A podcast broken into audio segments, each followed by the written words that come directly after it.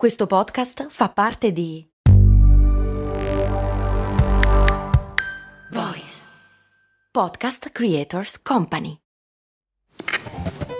Ehi, ma tu lo sai cosa potevi comprare nel 1860 con l'equivalente di 10 euro di oggi? Beh, potevi comprare una casa e nel 1950 una piccola barca. Negli anni 70, sempre con 10 euro, potevi comprarti un vestito elegante. E oggi, con 10 euro, cosa puoi comprare? Un chilo di pane, un kebab? Effettivamente non un granché, ma puoi comunque investirli per il tuo futuro. Come? Beh, su Scalable, un'app che ti mette a disposizione gli strumenti essenziali per costruire una cultura del risparmio. Ti consente di investire in modo flessibile in azioni, ETF e fondi creando piani di accumulo automatici a partire da un solo euro. Quindi con 10 euro diciamo che siamo proprio alla grande. In più, con Scalable puoi iniziare il tuo percorso di investimento in piccoli passi, approfittando di una sezione dedicata all'apprendimento dei principi base degli investimenti. Amplia le tue conoscenze finanziarie e fai crescere i tuoi investimenti nel tempo. Scopri Scalable per i tuoi investimenti. Link in descrizione.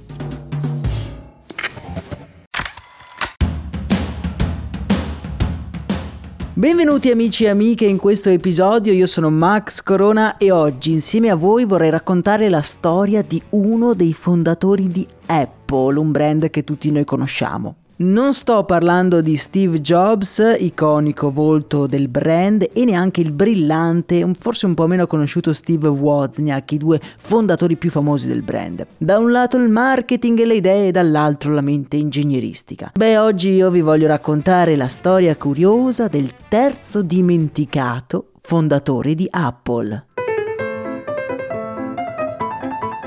Tutto ha inizio nel 1976, quando due giovani un pochino hippie sognatori entrano in casa di un dirigente della nota casa di videogiochi Atari. I due ragazzi sono appunto Steve Jobs e Steve Wozniak e hanno un'idea in mente. I due hanno però bisogno di fondi per lanciare Apple e dopo due ore di discussione i tre arrivano all'accordo di partnership che avrebbe garantito ai due giovani fondatori la maggioranza, quindi il 45% a testa sia a Jobs che a Wozniak, mentre il restante 10% sarebbe finito nelle tasche di questo strano sconosciuto individuo, che porta il nome di Roland Wozniak Wayne.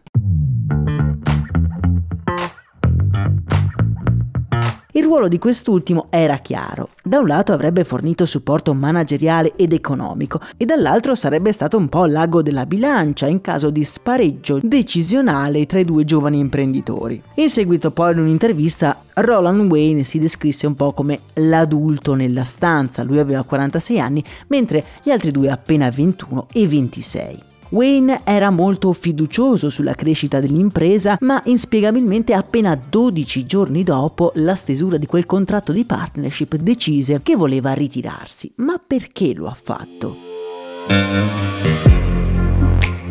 Secondo la ricostruzione dei fatti più probabile, non pare che Roland Wayne avesse dei dubbi sulle doti di Wozniak e Jobs, ma piuttosto sulla loro tenuta finanziaria. Oltre al suo lavoro all'Atari, Wayne aveva anche un diciamo un po' fallimentare business di slot machine che aveva causato un considerevole buco finanziario nelle sue casse. Commettere su una sì promettente startup, ma che a sua volta stava scommettendo su una rivoluzione tecnologica, beh, era un pochino troppo rischioso per il nostro Roland. In un'intervista del 2013, Roland Wayne descrive la situazione nei primi giorni di Apple come molto improvvisata. Jobs e Wozniak non avevano letteralmente un soldo, dice Wayne, e Jobs si era appena assicurato un contratto con un negozio di computer chiamato The Byte Shop, che aveva ordinato diversi PC Apple. Jobs, per far fronte a questa commessa, aveva sottoposto un prestito di ben 15.000 dollari. E fin qui niente di strano, ma Roland Wayne sapeva che The Byte Shop aveva una pessima reputazione nel pagare i suoi fornitori. E cosa sarebbe successo se Jobs e Wozniak non sarebbero stati in grado di ripagare quei 15.000 dollari,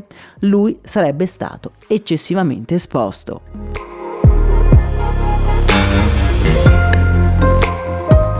Sentendosi anche parole sue troppo vecchio per tenere testa a quelle due schegge impazzite, Wayne decise di chiamarsi fuori e di liquidare la sua posizione del 10% con appena 800 dollari. Una decisione beh, che come vedremo e come sappiamo gli costerà davvero tanto. Ma quanto varrebbe la sua posizione al giorno d'oggi?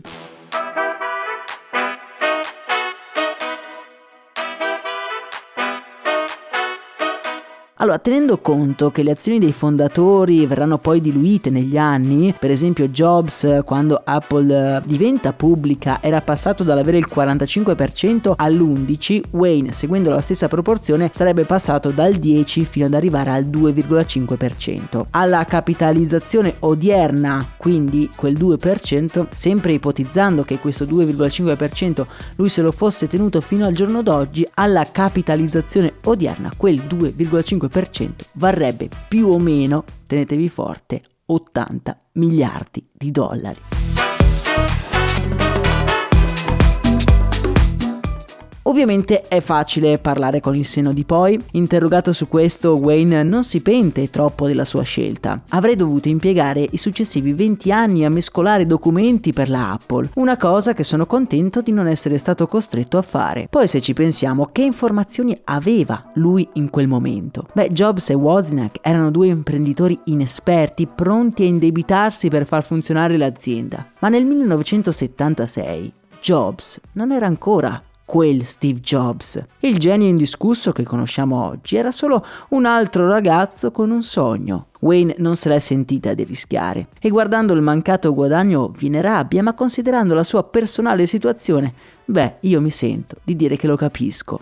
Io non ho mai avuto il benché minimo morso di rimpianto, ha detto Wayne, perché ho preso la decisione migliore con le informazioni a mia disposizione in quel momento. Il mio contributo non è stato così grande dal sentirmi ingannato in qualche modo. E questa è la vera lezione di Roland Wayne. Guardando indietro pensiamo sempre di sapere di più di quanto sapessimo allora. L'unica cosa che ognuno di noi può fare è prendere le decisioni migliori possibili con ciò che sappiamo oggi e poi rifiutarsi di guardarsi indietro e mangiarsi le mani. Male che vada, avremo imparato una lezione o come nel caso del buon Roland, avremo una storia da raccontare. Per oggi è davvero tutto, spero che questa storia vi sia piaciuta, nel caso lasciatemi un commento da qualche parte su Telegram, su Instagram o sulle varie recensioni dei podcast, iscrivetevi al podcast nella vostra app di ascolto preferita, io vi abbraccio forte, un saluto da Max Corona.